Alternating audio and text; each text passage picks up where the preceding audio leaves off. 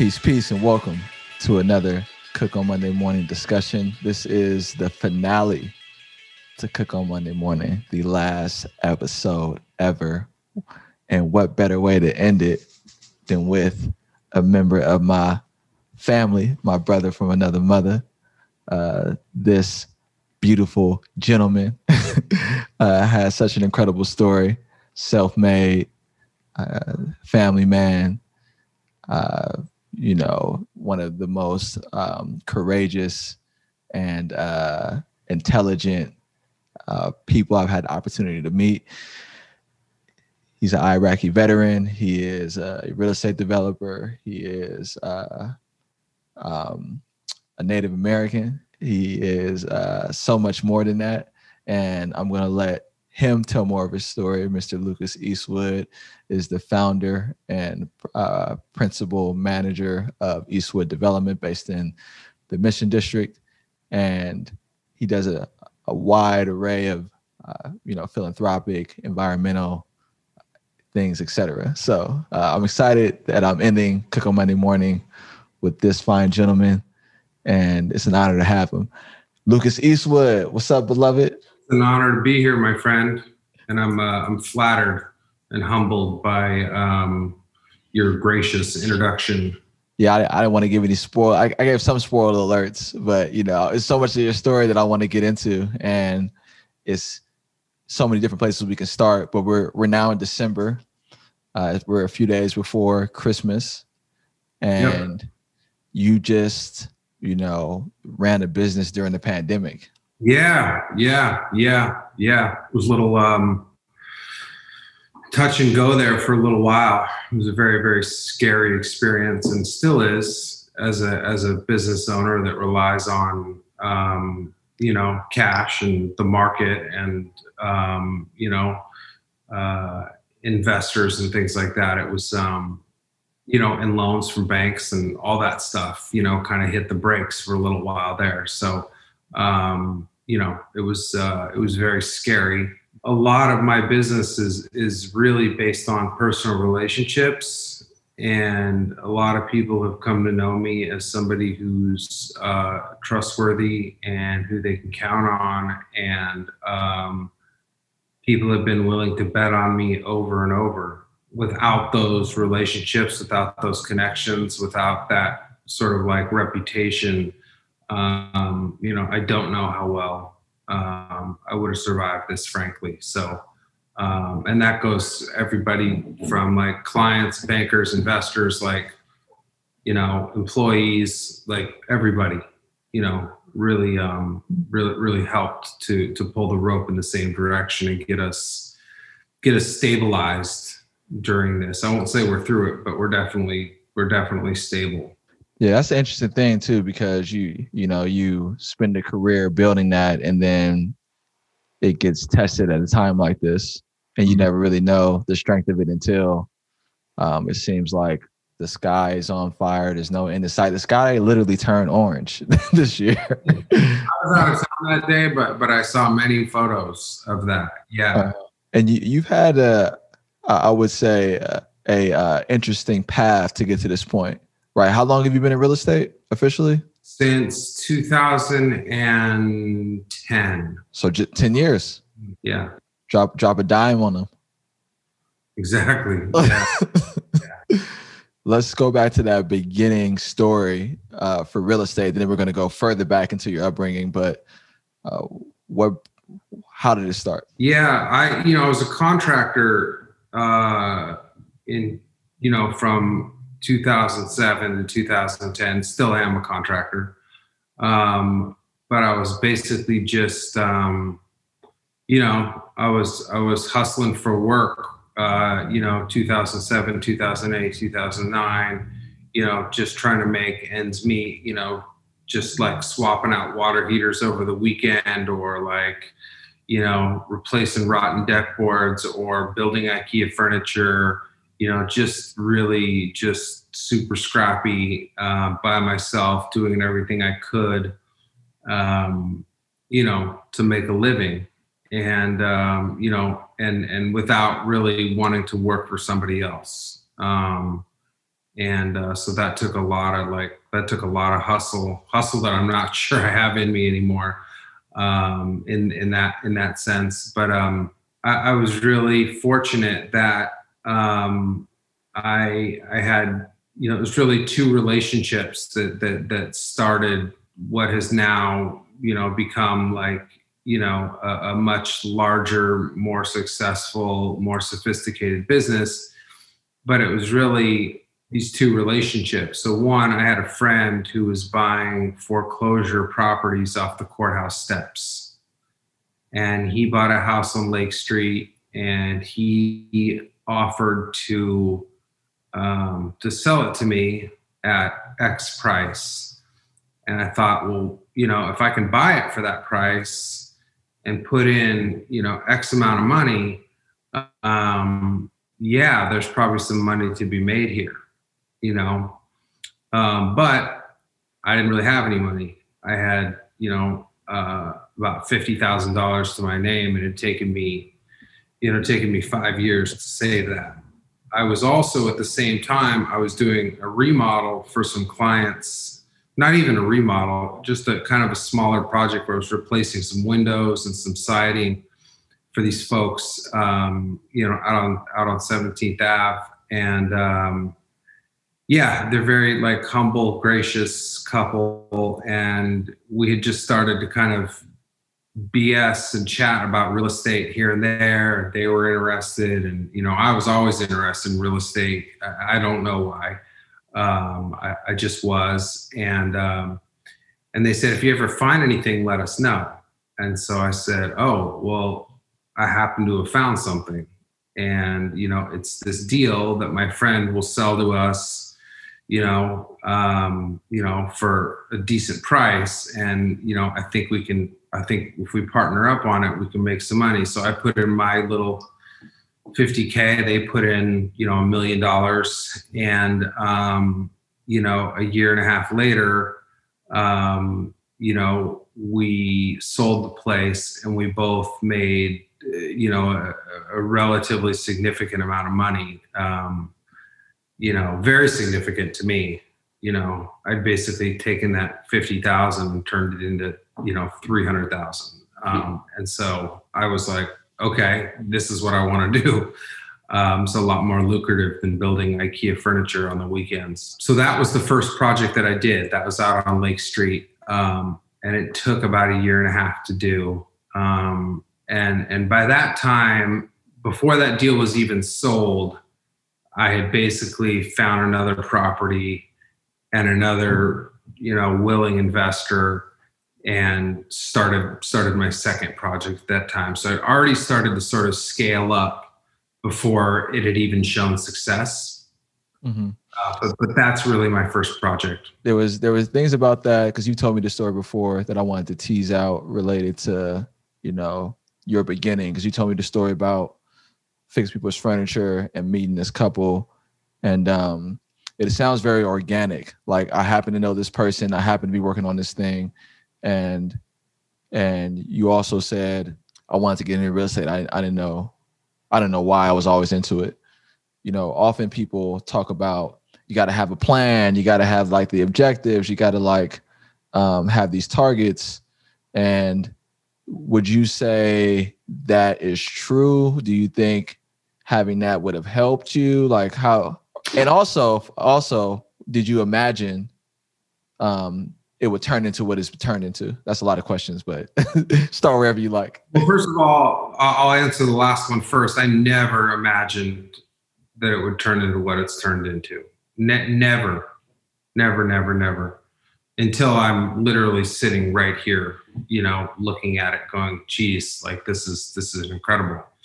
Um, I would say, in terms of planning, you know, I've, I've always been a guy that's really been lucky when it comes to timing in some ways. So I feel like, you know, time and intuition, timing and intuition has always really played in my favor. Um, and sort of that was that was the case here, right? Um, where I think I, I should have done some planning, or I, I could. I wish I could go back and do some planning. Was in terms of growth, right? Like making a plan for growth. Like that first project, like it wasn't easy, but it was simple. It was like one project, one investor, you know, one objective, um, you know, and yeah, I needed to have a staff to do it, and you know, I already had a small staff at that time. Um, you know, I had a lot of time, you know, so anytime something came up, I was able to just problem solve it personally because I was I was available. Um, but I didn't really plan on. Yeah, I wish I'd done some more planning around around the growth. Mm-hmm. Uh, that that could have definitely used some some some sitting down and you know talking to other business professionals, talking to other real estate developers, um, and figuring out the path for the future. Do you and and and is that more so about uh, we I could have done more if I talked to people or, or is is it like a hindsight thing or you just made did you make mistakes that lost you money because you didn't plan like where, where does that come from? Yeah, I think I think I made mistakes, you know, and I think I um I'm still making them, you know, like I think that's part of the deal, but you know, I, I probably would have made less mistakes had I sort of foreshadowed um, things a bit better. Like you know? what? What's what's an example? Management of my company, right? So like if I'm going to be out there dealing with investors and and you know finding real estate opportunities and dealing with you know the various departments that one has to deal with in San Francisco to get anything built, um, you know that alone in itself could be a full time job. But but I also have to run a construction company and I have to make sure you know payroll's covered every week and we have the right kind of cash flow and we have the right kind of insurance and we have the right kind of structure you know um, and so i didn't really ever focus on on on the company. I focused on the projects.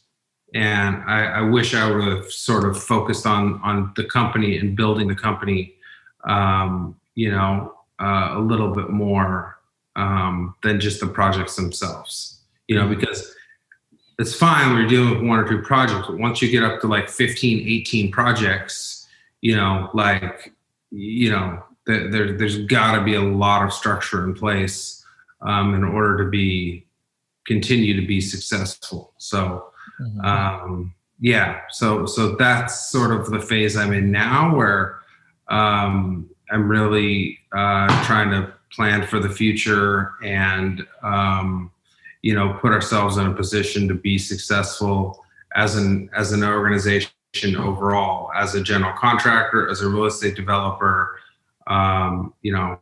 So that's that's what i do spend a little more time focusing on these days. I want to ask so how many projects do you have now that i want to go? Because because I, I mentioned you being a veteran and I wanted to go from like this project thing to like the mission, which I'm sure was like a thing you had to do when you were in the service. So, but before we go back to that place, how many existing projects do you have, either like eh, under construction or for sale, or roughly? Yeah, probably like probably 15. I would say is about right.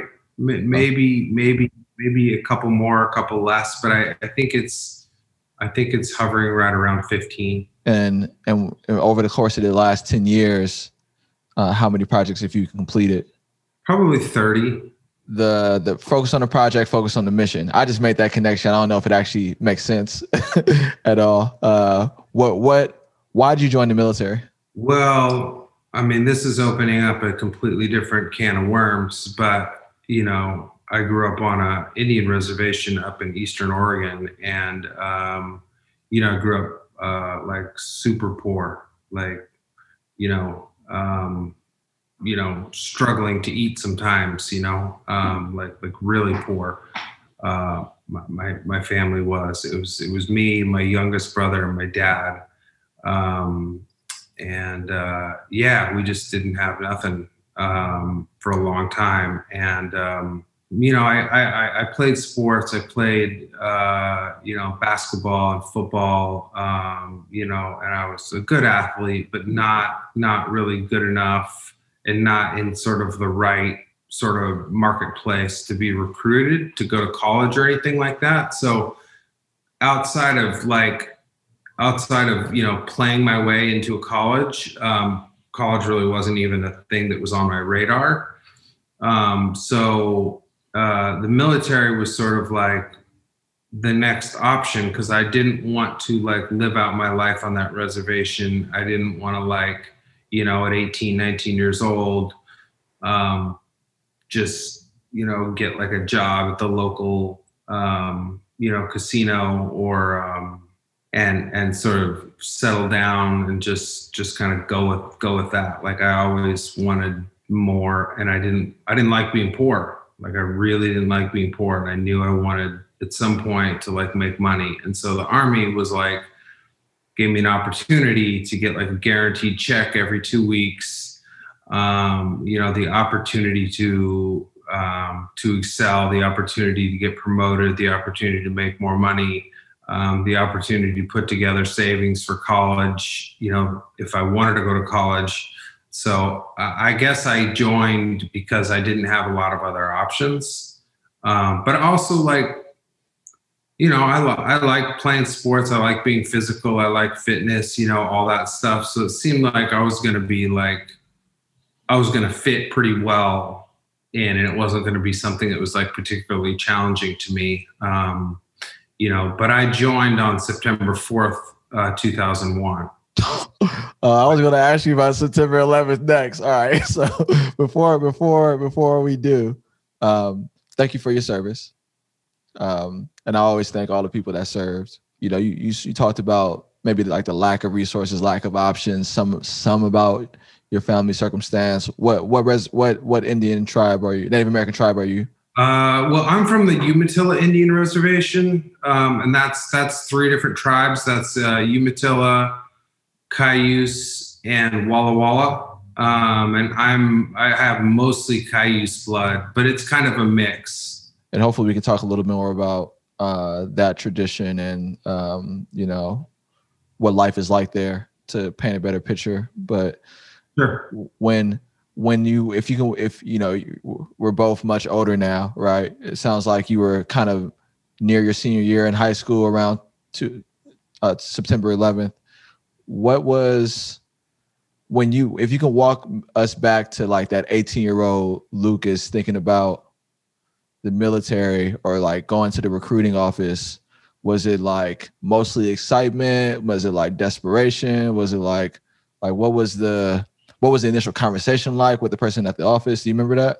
You know i actually met my army recruiter playing basketball at the y um, and like i got to know this dude and we just became friends and i didn't even know he was a recruiter at the time i think hanging out with him um, and like I got to know him pretty well. Um, and he didn't really try to recruit me.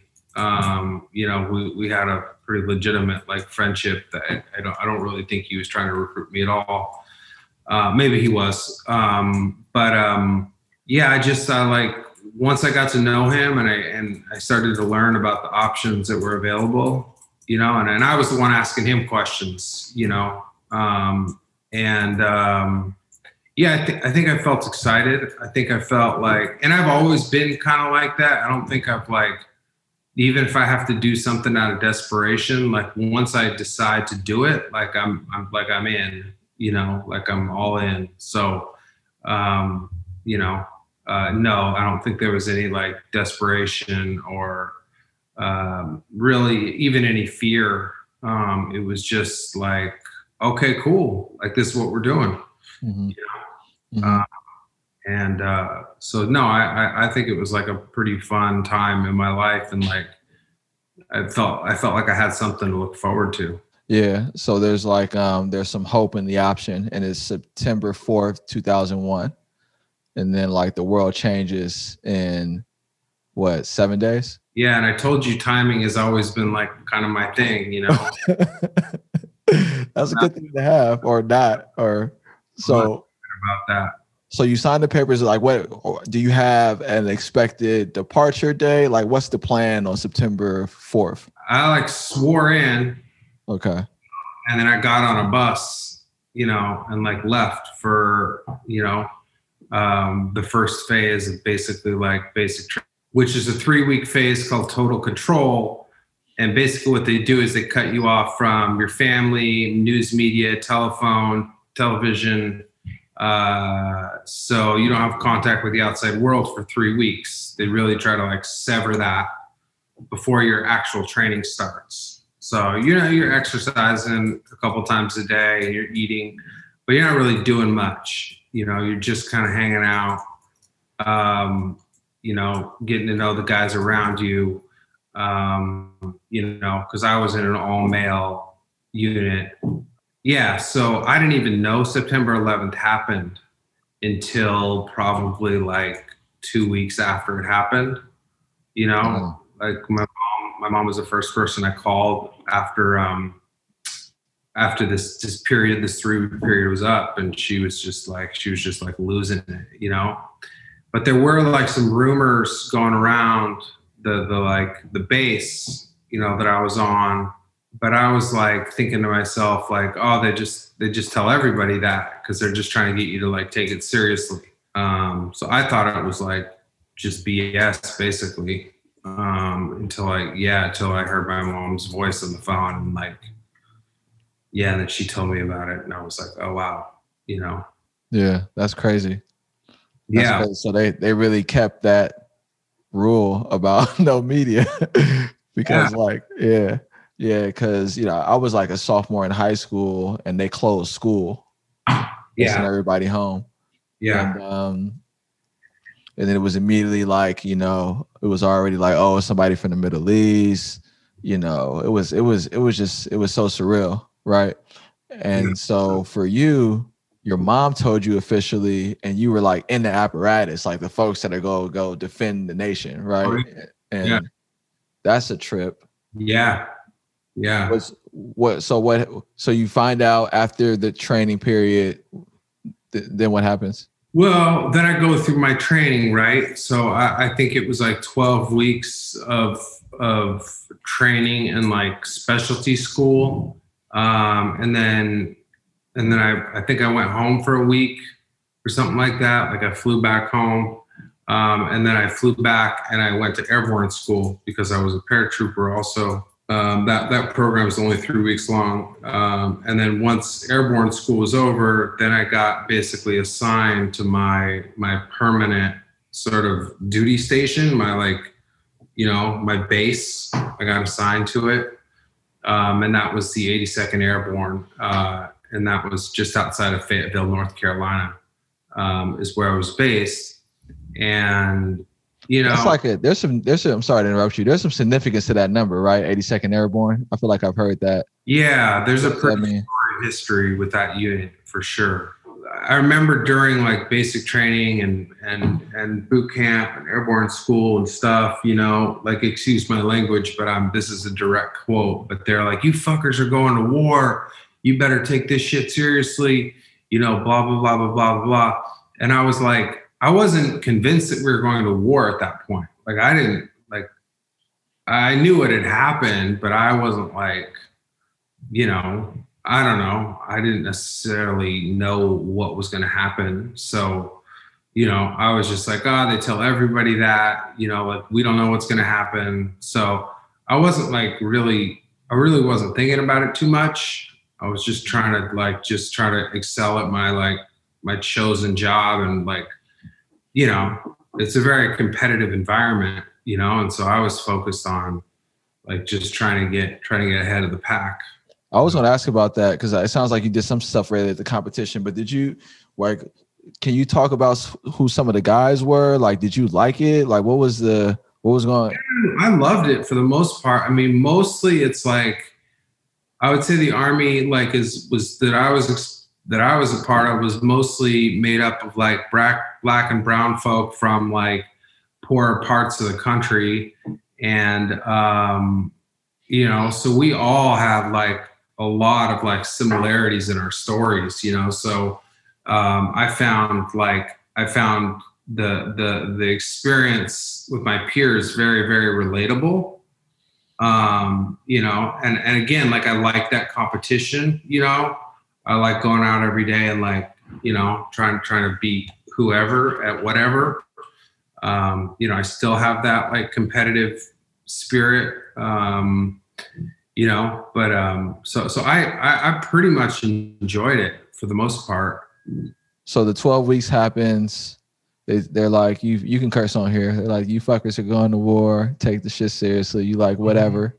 What when do you actually go to Iraq? Like how much time is it between September Well, 4th? started, started with Afghanistan. So I went Afghanistan? started. I went to Afghanistan probably um, yeah six months after I got to my duty station. So I think that was like probably nine months from the time I joined. So yeah, it was probably like yeah, it was probably like the summer of the summer to fall of uh, 2002 that I went to Afghanistan. Um, Yeah, that sounds like that's a wide window. I feel like I I remember the exact. I'm leaving the country to go to war. I feel like that'd be a very vivid day for me. yeah, I mean, I guess when yeah, I remember coming home more than I do leaving. Mm. More significance to me, you know, What's it like when you get there? hot. Okay, a- temperature. a warm country. Yeah, hard to sleep, you know, because it's so hot. What's Uh, it like? Did you land and they just assigned you? Like, what was the quarter? You you arrived. What's the process? Yeah, I mean, my process was was a little bit unique, just because I was um, I was like I was like with the special forces, so I was attached to the special forces unit to basically provide like support to them. So I ended up out on this like little this little rock, you know, on the on the Pakistani um, Afghanistan border, um, Pakistan Afghanistan border. Um, so I was just out on this little rock, and there was like 50 of us out there in the middle of nowhere, and like we would see like a helicopter every two weeks. They would like drop supplies, um, you know, and so it was very like I was very isolated, and I had a very different experience than because there are like big bases there, you know, now. But like, yeah, like I got to Kandahar Airport, you know, I got off the plane at night, like it was hot, you know, you know, I went and I found my, you know, my cot, you know, my place to sleep in, you know, for the night. And then, you know, uh, after about a week of sort of just sort of acclimating and, you know, um, being taught sort of like the protocol of, you know how much water you're supposed to drink how you're supposed to like load your rifle and blah blah blah blah blah because we're in like a different climate and a different environment um, so they teach you how to like take care of yourself in that environment um, and um, so after that initial process you know then they sent me to this this this fire base um, which was out in the middle of nowhere and you know that was where like that was the first time I like got shot at or I got attacked. You know, um, that was the first time like I felt like my life was actually in danger, and it, and it was. You know, I have a picture where I'm holding up like a mortar shell that landed like right next to me. You know, like Mm. so we would get attacked from like the the Pakistan side because it's just these mountain ranges, right? There's no like natural border, and so they would they would attack us from the the backside of this mountain range with mortars, and they would shoot them over Mm. and try to hit our hit, try to hit our base. And you could hear them, like you could literally hear them going. You can hear them in the air after Man. they fire them. So you can hear the explosion when they fire them, and then you can, you can like hear them through the air, but it doesn't really tell you where they are. You just know they're over your head Woo. you just like try to find cover, you know, and then like you can tell when they hit the ground and like explode, and you can tell how close they are or how further how far they are to you. Um, so that was like, yeah, it got really real then, you know.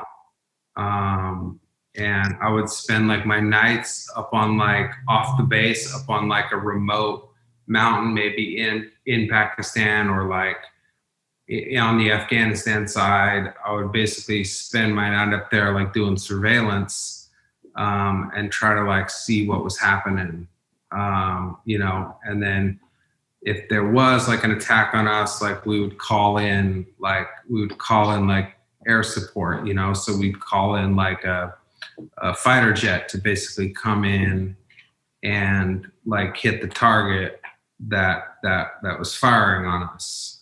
Um, so it wasn't like this, you know, it wasn't like like like Vietnam was, you know, it wasn't like this like you know this like rifle to rifle you know combat it was it was it was it was it was way more remote than that um but but very very unpredictable and and I, I think like if i could summarize war it's like 90% boredom and like 10% like sheer terror mm. you know mm. um so like a lot of times you're like sitting around playing cards or like reading a book or like mm.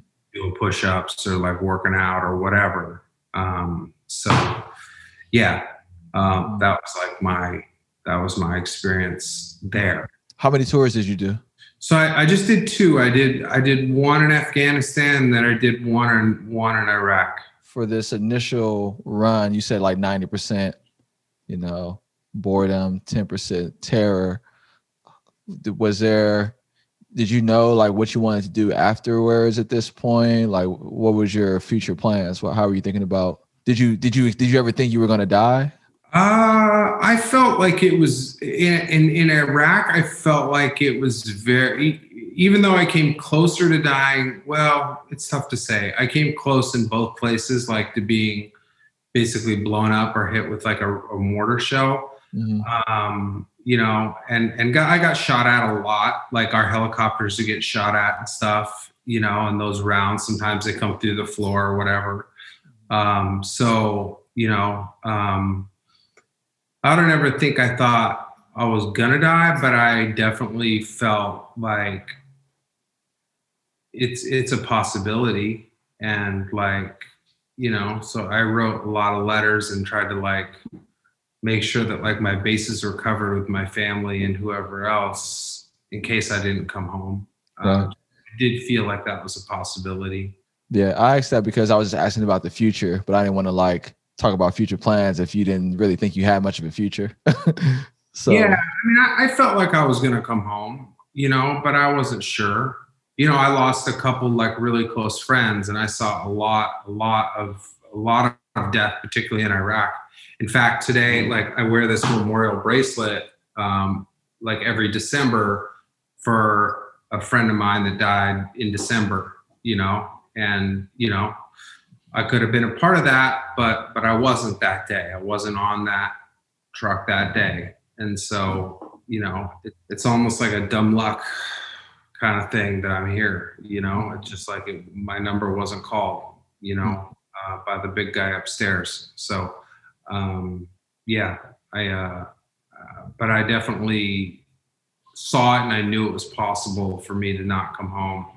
Um, so in, ter- in terms of future yeah i thought about the future you know but i didn't know if the future meant me staying in the military or getting out of the military or you know i still didn't really have like a a, a plan per se um you know but then you know after after my after my tour in iraq I, I think things really shifted for me.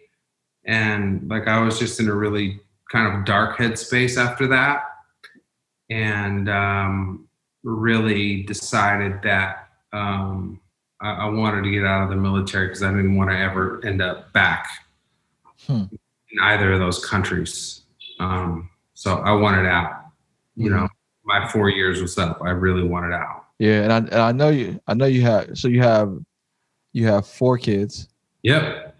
And um, and you know that they're growing up very differently than you grew up. I, I want to come back. I want to talk about some of the ways that the military was like transformative for you, and I, and I know that uh, I know your political leanings now, right? Like your emphasis on social justice, your like your your um, you, how much you care about progressive things, and but you know some of the issues you have with how difficult it makes, how difficult San Francisco and the state makes it for people to do business.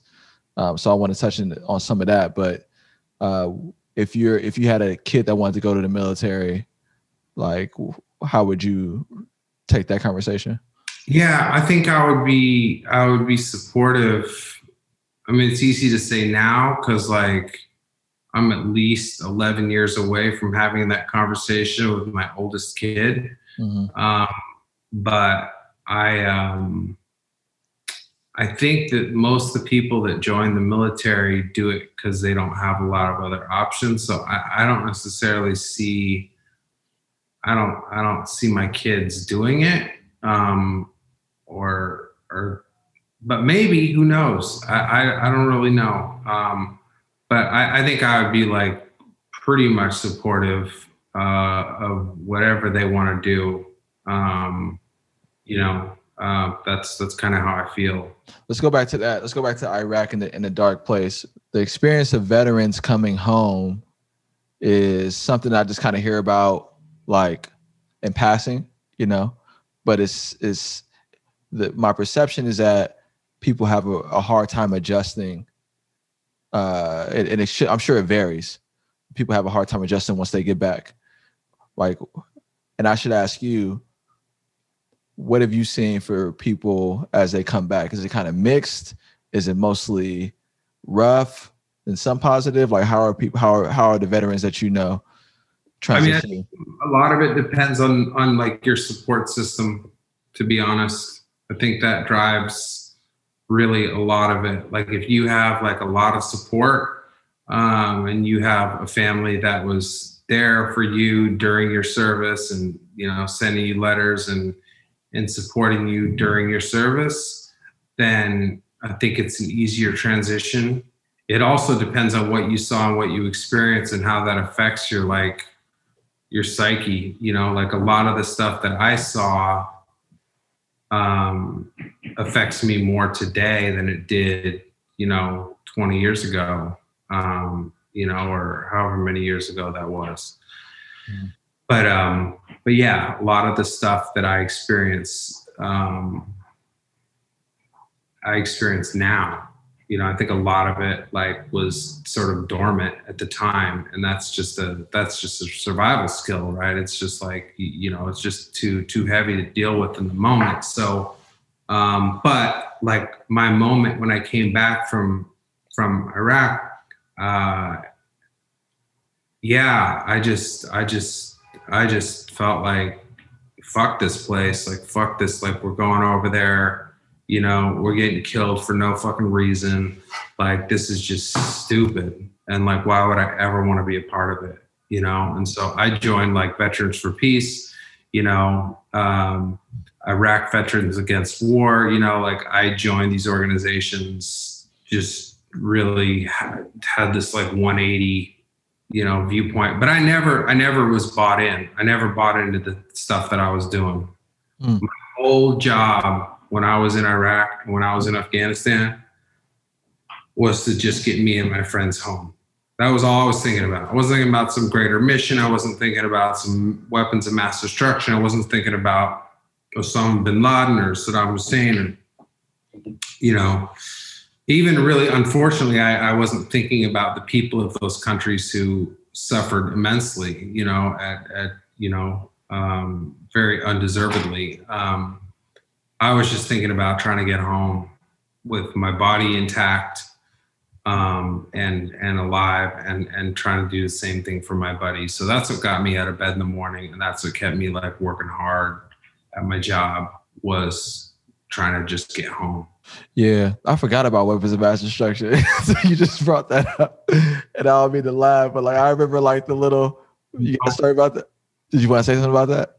I said I didn't find any of them. Oh yeah. I'll leave it at that. right. That. Yeah. Yeah, because I remember the news reports, and I was, you know, I'm in college at the time, and uh yeah, Iraq came later. Obviously, yeah, it was just like weeks went by, no weapons, no weapons, no weapons. But you were you were out there as the or how did it work? How like you you you you did a tour, you came home, and then they sent you back. Like what? Yeah, I was deployed for you know, six or seven months at a time. Um, you know, and then I came home and I was home for like a year, you know, and then I would get sent on other little like domestic like missions. Like I was, I, I, I taught cadets at West Point for like a summer. Um, that was kind of a cool assignment that I enjoyed. Um, you know, and then it was actually at the end of that training, you know, um, that I got orders to go to Iraq. So it was like I just finished that training.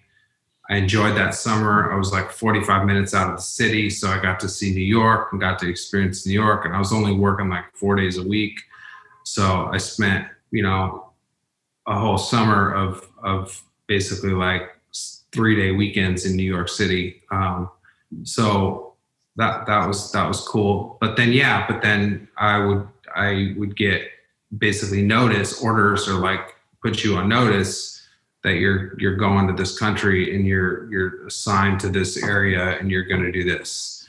Um, I got those orders for Iraq on my birthday actually, mm-hmm. uh, and um, yeah, and I just uh, I knew it was going to come eventually. Like I knew we are going to go. Um, you know. Happy birthday, huh? Exactly. Timing, man. Always. Um, um, well, let's let's come back to coming home permanently. Mm-hmm. So, did did you know where you wanted to like set up a shop and live? Like, what's how, what was the transition back to? It's like I, I, it's crazy to think about, but over four years, I made like zero plans for the future, mm-hmm. zero.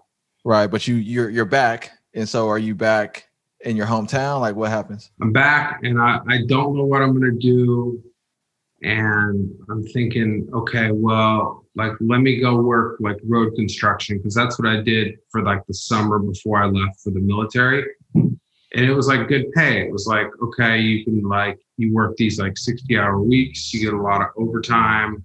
Like it's a pretty good gig, you know, and you only have to work like six months of the year and then you get unemployment the other six months, you know. So let me let me go do that, try to get on with this crew that I was on with before so that was that was like one thought I had. Another thought I had was like, well, you know, let me just go home back to the res and like see what's happening, get a job at the casino, you know, and and just just um, you know, just just go home and just be home.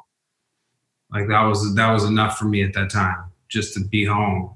Like that was that was a, that was a big enough plan because of what I just spent four years doing. Uh, I felt like I needed a little breather. Um, but then I called my my uncle, uh, my dad's oldest brother, who lived here in the city, and he was like a contractor at the time. And this is in 2005 uh, when I got out, and he was like, you know, why don't you come here and like I got an extra room downstairs and you can stay there and like, you know, you can work for me and um, you know, spend spend some time in San Francisco and see if you like it or not. And so I, I went for option number three and did that. So I mm-hmm. moved here in 2005. I'd never I'd never even been here before. Um, I moved here. I didn't really, I don't really own anything. I had like a car and like, you know, a duffel bag full of clothes. Um, so it wasn't like a big move.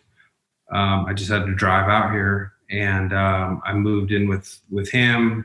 Yeah. And just started like working for him. And he was, he was a contractor. So, you know, we were just doing, I was just doing like, you know, basic work. And he's like, I'll pay you the same that I pay like the, the day laborers, you know, like like the day laborers on Cesar Chavez, you know, which was like at the time it was a hundred bucks a day plus lunch. Mm-hmm. So uh, I did that um, for a while and just uh, you know went went to City College and thought, okay, well maybe I'll do some like I'll get some credits here and maybe I'll go get a degree in like kinesiology or like you know something related to like health and fitness because that was still something that just always like interested me still does. Um yeah after about two years of that i just was like my heart wasn't in it.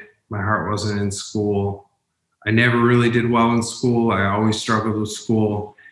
And uh, so i just i just was like all right i'm to give this like construction thing like like my full attention. And so i went and got a contractor's license in 2007 um, you know, which is sort of where this story started in a way.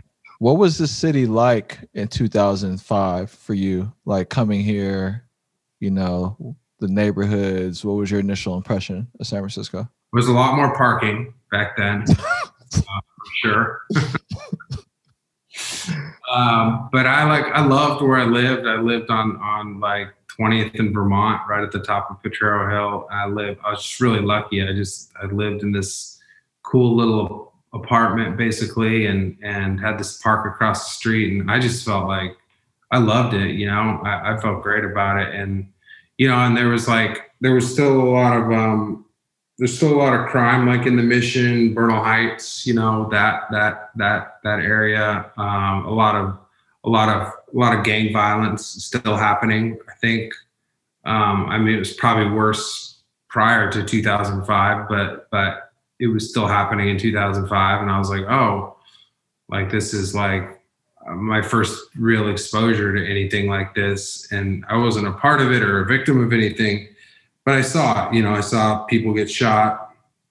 You know, I heard it. Um, you know, like because I lived in the mission right after moving here. I after stayed on Potrero Hill for a little while, but then moved to the mission and was like, yeah, you know, stuff was like stuff was happening. You know, I lived on 24th in Florida, um, and you know that that Garfield Park, I think, where the swimming pool is, like was that was definitely gang territory. Um, so, you know, I knew that and stayed mm-hmm. away from there, but it doesn't mean that you know it wasn't it wasn't around. Um, but uh, but I didn't. I mean, I didn't. I didn't care. Um, you know, I I come from a family of people with similar backgrounds you know, people who've been to prison and people who spent their life committing crimes. Um, so I wasn't ever like scared of it or, or put off by it or anything like that. Um, you know, I, I knew people were just trying to survive. So yeah, I loved it for, for all of that, you know, for, you know, the beautiful architecture of the homes, uh, for like, you know, the, the neighborhood that I lived in, I, I loved um, you know, and um, yeah, just it, it, felt a little more diverse, a little less sort of segregated than it does today as well. So it felt like a place where there was like just more like kind of like equality, um, you know, and it felt like a very progressive place, which was nice because I just spent like you know four years with a bunch of like gun toting like Republicans, you know, uh, trying to shoot somebody in Iraq, you know, and that that was never me, and so I never really fit in. I could do the I could do the work, you know, but I but I never really fit in with that with that social group, you know. Yeah, that year for me, I was so 2005. I was actually in San Francisco. I was in. I got suspended from college for a year, so I came back that entire year, and I was working like in Nike Town, and yeah. uh, and so you you had come that same year. You're kind of like getting settled, you know, um, working a job that was sort of presented to you, and then you decide you want to get this contractor's license. Was that in school? You school sucks. You don't like school. Was the was the license process hard to get through? Did it like? Did you make a decision to do it immediately? Like, what was the? How did that work? My uncle told me that he was gonna he was gonna retire basically Okay. And and leave and move up like to the mountains. And I was like, well, like I could either like do this school thing full time, um, or I can do this construction thing full time, but like I'm not gonna go try to get another job for somebody else. So him deciding to basically leave was motivation for me to to go get my license and to really just like start to fully embrace the world of you know contracting and construction. What's going on in your personal life right now? Like are you dating? Are you like are you going to movies all the time like what's what's happening no man not much not much um no you know i've been married for seven years eight years something like that um, you know, we have four kids. Uh, we have a very, very like full household. Um, you know, because we got four kids. Uh, our nanny lives with us too, so we got her living with us, and we got two dogs. By the time I get home, we might have another pet. I don't know, um, you know but it's busy. So, you know, it's it's very. I only only met Kobe. Who's the other dog? He's a tiny dog. He's the nanny's dog. Oh, um, got it. Never met that dog. yeah, Kobe Bean Bryant is the is the is the more sociable one that, that you'll meet when you come over. Okay. Yeah, the other one kind of like he's kind of like an old man. He weighs like six pounds and he just like stays in his room. He doesn't he doesn't really do much. Got it. But you know, it's another it's another mouth to feed. It's another it's another heartbeat. Um, uh-huh. So it's it's a full house. I mean, it's never quiet. It's never. I I I, I don't think I could work from home. Uh-huh. You know, I have like a private office. Luckily, um, I, I couldn't work from home because um, it's just it's just it's just so busy there. You know, mm-hmm. all the time. Um, and my youngest is eight months. You know, so you know, I mean, everybody's working hard at home to to just try to keep things try to keep things going and you know with the kids being out of school it's it's it's been really really stressful um, you know trying to find stuff for them to do during the day mm-hmm. uh, but, but, yeah man my life is my life is is pretty simple I, I you know i just had knee surgery about seven weeks ago so i'm just now able to start working out again so basically i i you know i come to the office I work out, you know, I go home, you know, um, and spend time with the family and then sort of rinse and repeat. Um, yeah, but there's a lot that you just brought up that's that's like very different. So, because I know I know the the gains you've made in your life aren't lost on you, and you often talk about how much you appreciate the place that you've um, been to. You talked about like a private office, right? A nanny, um, uh, you know, like uh, a full house. How does that compare to, you know, how old is your oldest son? How old is he? Your oldest, your oldest is a boy. How old is he? Seven. Your seven year old is, is your firstborn. What's what's your home look like at seven? How many people are in the house? Like what's I don't even know if we were like living in our home. We might have been living with like but with like my grandparents or something. Um yeah, it was pretty unstable. Uh, four, five, six, seven. It was pretty unstable till I was about like ten. So we were just like constantly moving and living with a bunch of different people. But I would say it was mostly just me and my my middle brother Nick. Um, you know, um, and uh, we lived with my mom and stepdad. I, I don't remember ever feeling very settled during those years you know mm-hmm. changed a lot and so for your for for your seven year old now um are are there any uh lessons it could be for all your kids or like mm-hmm. traditions or um things that you want to you know instill that are either connected to your childhood or connected to life or are there like things you really want them to know yeah, I mean, I think I want them, like, I think I want them to understand, like, the value of hard work. You know, that's one thing I try to teach them.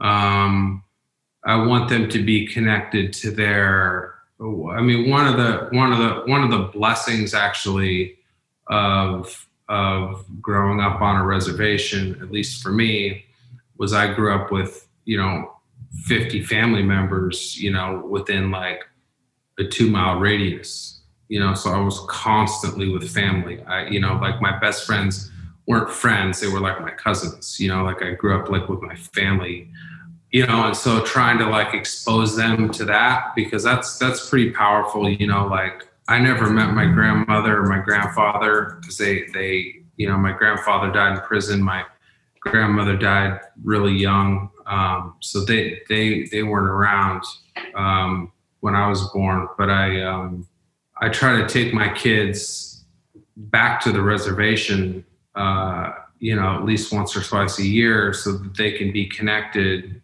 with that multi generational like group of people who like knew my grandmother or like knew my grandfather or you know knew my dad. My dad passed uh, a little over ten years ago.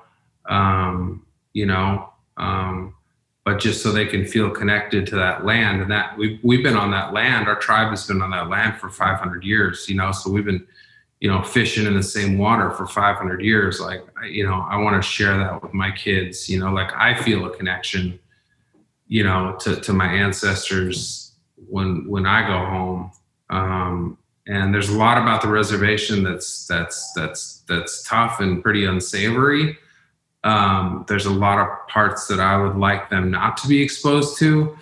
Um, you know, there's a lot of like drug dealing and gang banging and stuff like that that like you know happens in my family, and you know, I don't want them to not be exposed to it. Um, but like, you know, that that's not really what I'm taking them up there to, to show them. You know i'm taking them up there to like you know hear the songs participate in the ceremonies like you know do the stuff i did when i was growing up. That's the interesting thing too that you know there's like it sounds like there's some like dysfunction and self-destruction which which happens it definitely happened in my neighborhood within my family coming up but then there's also um, these very you know there's all this history and like all these like old traditions and so you know, one would think that because of the potential dysfunction, uh, keeping and carrying all that would be difficult. But it sounds like it's it's still going.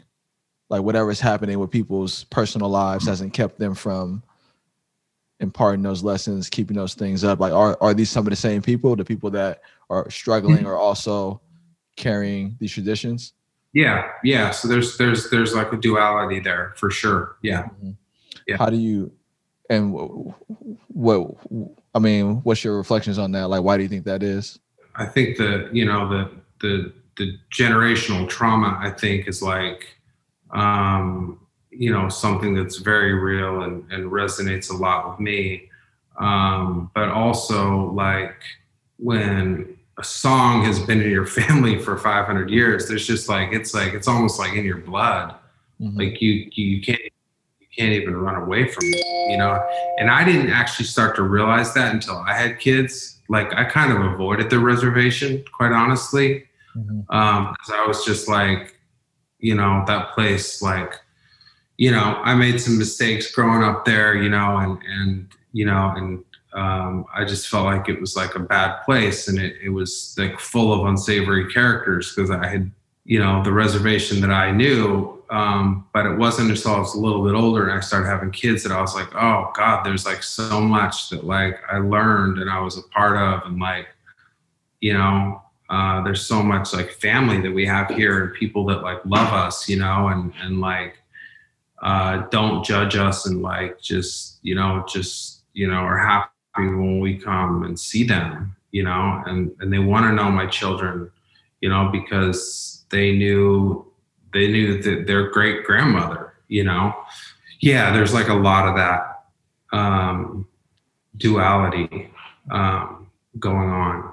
It reminds me of uh, when you were talking about the music. It reminds me of uh, gospel music that I had to sing, that I was forced to sing when I was a kid, and coming back to it as an adult, and yeah. uh, and how moving and grounding, or like uplifting it is. You know, like those those early, especially the music, it can, it can like you feel really connected to it. That's yeah. the easiest way for me to like tap in. So we talked about you know you got a dime under you, and um, you, you did mention your dad. I want I wanted to uh, talk about him for a second and this like because uh, 10 years ago is is when he passed 10 years ago is when your business kind of really started mm-hmm. was there a connection there at all like did it um, yeah yeah, there was. Um, you know, we were we were we were talking a little bit, not that much. You know, a couple times a year. We were we were talking. Um, you know, and um, you know, but but he never really got to see my life um, that I was building for myself. So, and he obviously didn't meet any of my children since my oldest son is seven. Um, so yeah, I I feel like you know he he missed a lot. That's why like I like going back to the reservation is because like everybody knew him. So there's like this familiarity when you like know somebody that like, you know, knew your dad, you know, and like you guys can chat about that or whatever. Like they can tell my kids about their grandpa, you know. Mm-hmm. Uh, you know, like that's as close as we're ever going to get to like having a connection with him. Mm-hmm. Um, so that's like important to me. I mean, because I would imagine like going through that and starting a company isn't easy. You know, what was that first year like? Well, I started the company in 2007. Um, you know, but I think I was like, I was really easy. I was, I was really, it was really easy for me back then to compartmentalize things. Okay.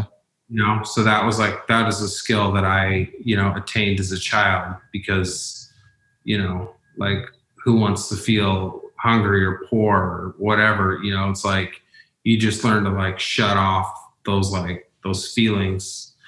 And uh, you know, and then going into the military, same thing, right? Like you see things that you know no human should ever have to see, and so you just learn to like shut that part of your brain off.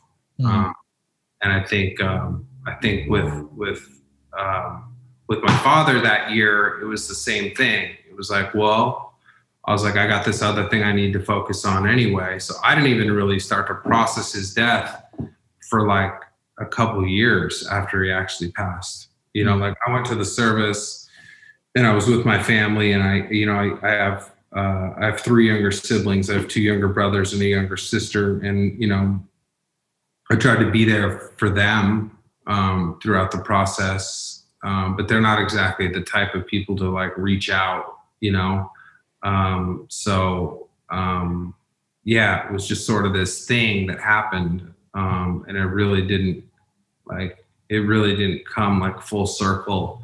Probably until like five years when it was when it had when it he passed five years ago. I was like I was like that five year anniversary came up and I was like in pieces. You know, I was like, oh my god, you know, like I can't believe that happened. I got like really sad about it. And, and then this 10 year piece happened and we are going to do this big memorial this year you know um, and obviously weren't able to do that because of covid. So you know we're going to do an 11 year hopefully hopefully it's 11 maybe maybe it's a 12 year memorial but um, you know but but we're going to go back up there and try that again. Um, but like you know, me and my brother, I did go up there. Me and my brother like went out to like, you know, his old, some of his old spots where he used to like hunt, you know, or fish or like his favorite like places to be, my dad's favorite places to be.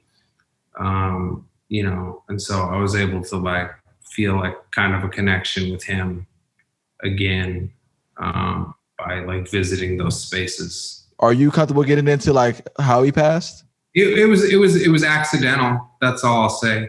So I want to talk a little bit more about your family, and then I kind of want to go into some like some some lessons from business, and then we'll go into our rapid fire portion. Okay. Um. So, so at some point you get married. Yeah, that so was you had 2012.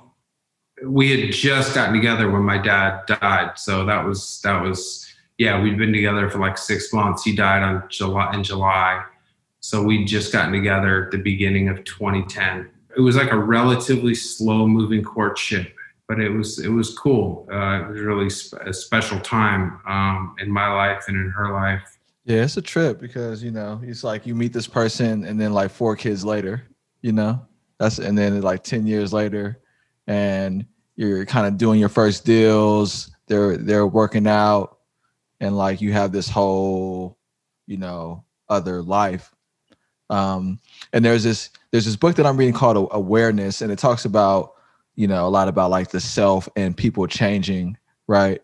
And I want to get your perspective on this about like who you who you are now and who you were 10 years ago.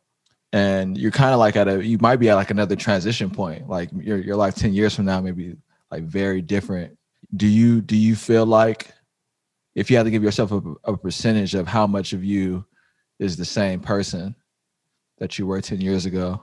It does. I would say like 30% of me, you know, is like the same person, you know, like I've, I think, yeah, I've changed a lot, a lot in 10 years. And I think a lot of that has to do with having kids. Mm-hmm. Right? So that kid thing, like that changes you or changed me. Uh, I think it changes a lot of people.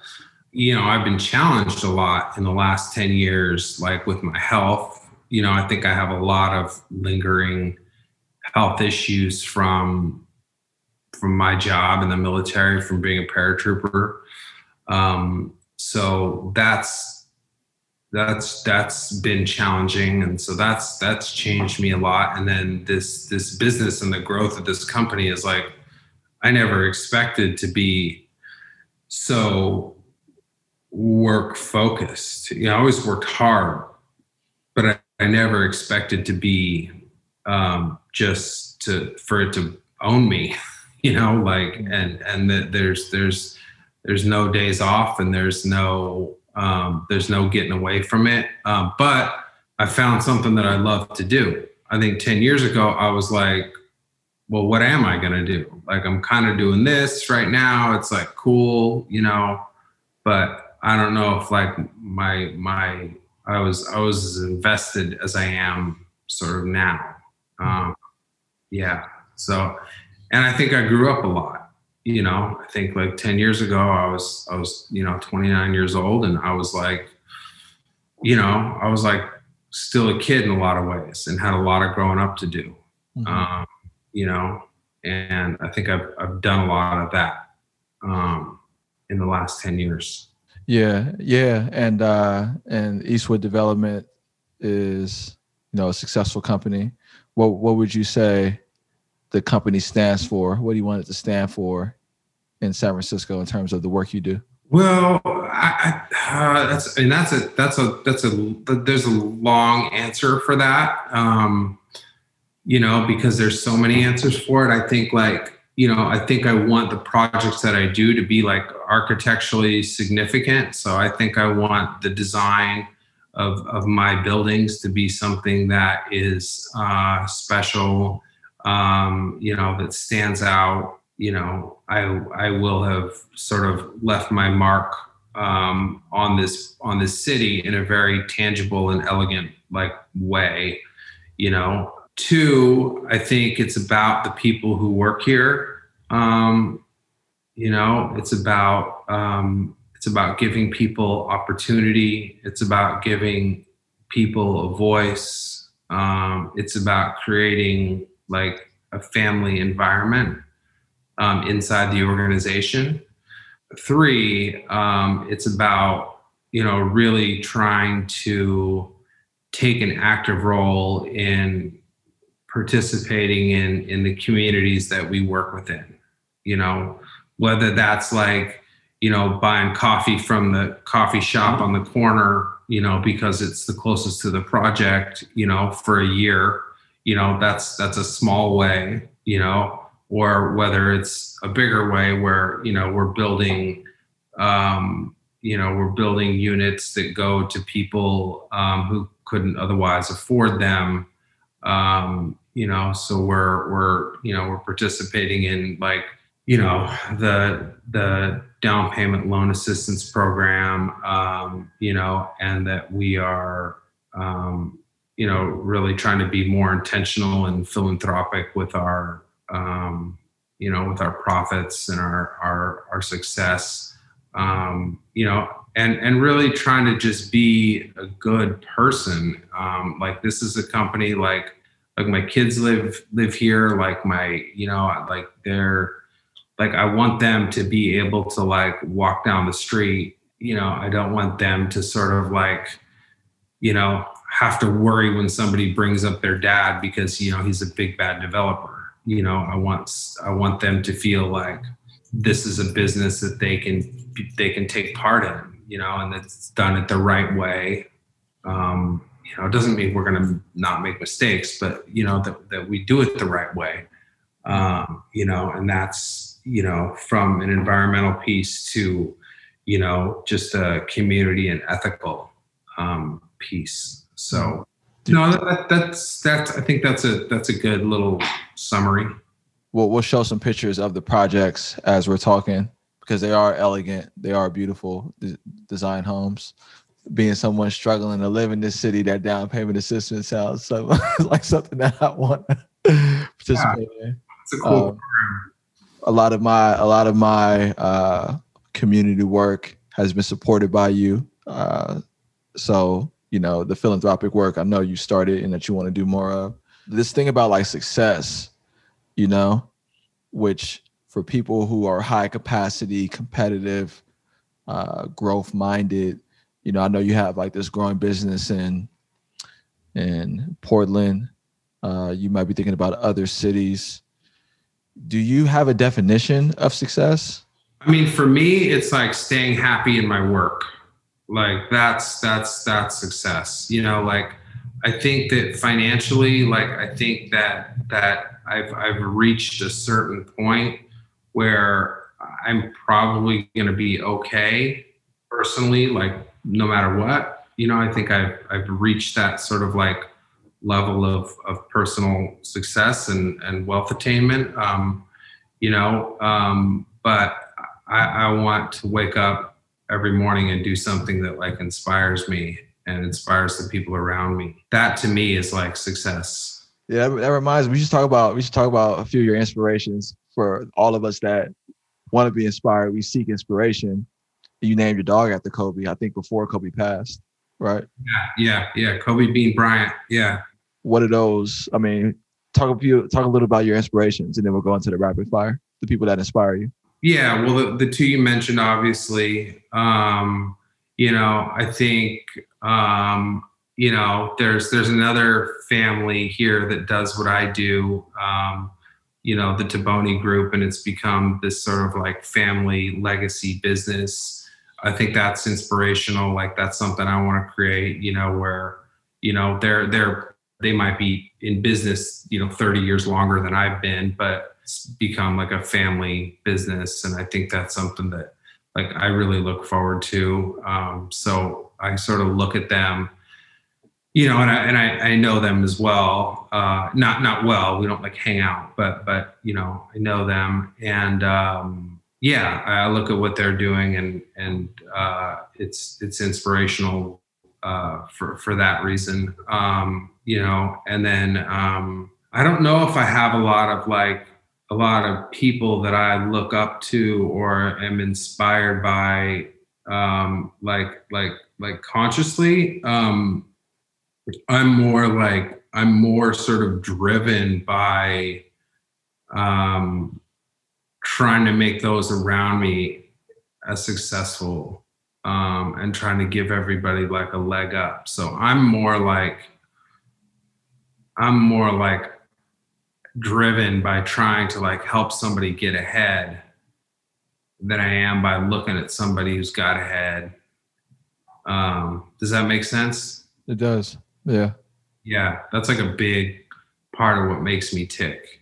Yeah. And I feel like, I mean, um, you've been that for me. You, you supported me and, uh, supported me with your time now, supported me in other things that I've done. Help talk me through my some of my personal struggles. good man, good friend. and um, and so is there a major misconception or a few misconceptions you want to debunk or address about going into real estate? It seems like the thing that like everyone thinks they can get rich quick at. Maybe I could. Yeah. Maybe, maybe, it's Bitcoin today. Actually, maybe Bitcoin. yeah, no, it is, and that was the one thing I was gonna. I was gonna. Yeah, I was gonna poke holes in that theory. That it's like, it's it's a hard living. Like it it it looks. You know, when you look at the numbers, you know, you think, okay, well, God, this. I mean, this guy's just like walking away from this deal with like millions of dollars, but you know, you're not you're not counting like you know the, the five years of financing costs and and the the real estate commissions and the transfer tax and the fees here and the fees there and and you know the, the cost of construction. And it looks like easy money but it's not it's not easy money. And the and the margins aren't what most people think that they are. If you just look at it sort of like you know without any insider knowledge it looks like oh you paid a million five for that. You sold it for five million. You know you must have at least made you know uh, a million dollars. And that that's that's just not that's just not the case all the time. There have been deals, you know, when you do when you do this long enough and you do enough deals, there are these deals where you know you make a large sum of money in a very short amount of time and you know you you hit a home run. But you know for every home run there's like you know there's either like a strikeout you know five strikeouts and and you know 10 base hits you know mm-hmm. like mm-hmm. you know um so it, it's it's it's not easy money and it, it it's it's really hard work that like if you're going to get into real estate, like you, you got to play the long game. Like this is not something to come into, you know, and try to jump in with both feet, you know, unless you're, you know, unless you have staying power, unless you're willing to commit to staying in the industry and and riding out the hard times. It's like don't don't mess with it because mm-hmm. you're more likely to get burnt than you are um, you know, to walk away doubling your money. Yeah, it's like it's like the, the process will reveal who you are, you know? Yes. And, yeah. And, and it's been, a, it's been a, it's been an awful year, you know, and it's like I had eight projects that were slated to come to market this year. I mean, this is a tough one, you know. Mm-hmm. Yeah, and you're you're sticking with it. I, well, the nice thing is I, I, got no other options. I got no education. My, you know, my wife's not working right now, so it's like, uh-huh. yeah, this is, this is, what I do to keep food on the table, and uh, mm-hmm. And I still love it. I mean, I'm inspired by it every day. Do you think there's some benefit to having no plan B? Like this is it? Yeah, yeah, or no, or no, or no, or no pressure. You know, I didn't come from parents who were doctors or lawyers or engineers or something. So like nobody was trying to tell me I needed to be something, you know? So, so that's, that was beneficial to me because I never had to ask. I just was like, all right, I'm just going to do this. So I never had any pressure from anybody to do anything, you know? So I think I got to find something that I really wanted to do that I took satisfaction from. And yes, I think of course there's there's a lot of there's a lot riding on my success and not having a plan B is like yeah, you wake up in the morning and like there's some hard stuff to deal with, and you just like you can't you can't walk away from it. Like you you can't you can't decide not to take that call today. You know, you can't bail on it. You ready for rapid fire? Yes, sir. This is Lucas Eastwood, Eastwood Developments rapid fire section. Do you meditate? Yes. Do you have a motto? No. What's one book you would recommend? The Miracle Life of Edgar Mint. What's your idea of fun? Working. What's your favorite food? Pizza. What is your present state of mind? Calm. What's one personal weakness you can forgive in someone? A bad attitude. Last and final question. Your house is on fire. All of the pets and family members are out of the house. What's three things you grab? I have this little box where I have like stuff like from my dad. I probably grab that box. Um, you know, I probably grab like my Nipsey T-shirt. um,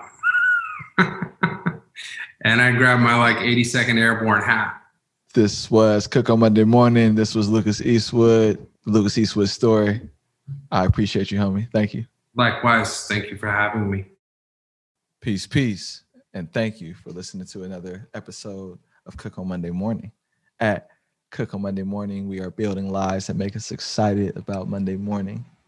We believe that if you can own Monday morning, you can own the week. If you can own the week, you can own the year. And if you change your year, you can change your life. Thank you again for listening. And thank you for subscribing. Please do so if you haven't already. I'm grateful for your support. Uh, please share the podcast with a friend. Also, help us grow this community of doers. Please take a minute to also uh, rate and review the podcast on Apple. Leave a comment on YouTube. It really helps people hear about and find what we're doing here. If you're interested in starting your own podcast, I wrote an article. It's called How to Start a Podcast During the Pandemic. You can check the article in the description box if you want to uh, you know, see how I started this one, the equipment we use, some book recommendations that'd be helpful to consider. Check that out when you get a chance. Cook on Monday Morning is a product of the Luther Harris Holding Company. We work in partnership to create solutions that drive impact Uh, we build strategic partnerships between businesses and government. We recruit diversity talent into high impact roles, and we help companies drive impact in the places where they do business. If you'd like to learn more about that, feel free to email me info at stevoncook.com. I'd like to thank the people that make our podcast possible. Our videographer, David Topete. Thank you, David. Our copy editors, Fernando Encico Marquez and Devin Sketchinger. Thank you both also. I get up every morning with the intention to create value and showcase my love to the people that keep our cities moving. Uh, you are our teachers, garbage collectors, uh, school lunch workers, custodians, social workers, fire workers, police officers, EMT workers, bus drivers, and nurses. Uh, you are our employers, the people helping create jobs and keeping our economy growing. You are our gig workers, uh, stocking our shelves, driving our ride shares, delivering our food to all of you. This podcast is for you. You live in places like San Francisco, Oakland, Richmond, Antioch, San Mateo, Los Angeles, Dallas, Houston, New Orleans, Baton Rouge, Miami, Orlando, the Carolinas, Virginia Beach, Milwaukee, Kansas City, Cleveland, Detroit, Harlem, Brooklyn. Uh, shout out to all of our listeners also on the continent and around the world uh, Nigeria, Ghana, Jamaica, Kenya, and Ethiopia. To all of you, this podcast is for you. This message is touching the world and will continue to do so because of you. Until we meet again. Peace, peace, and we out.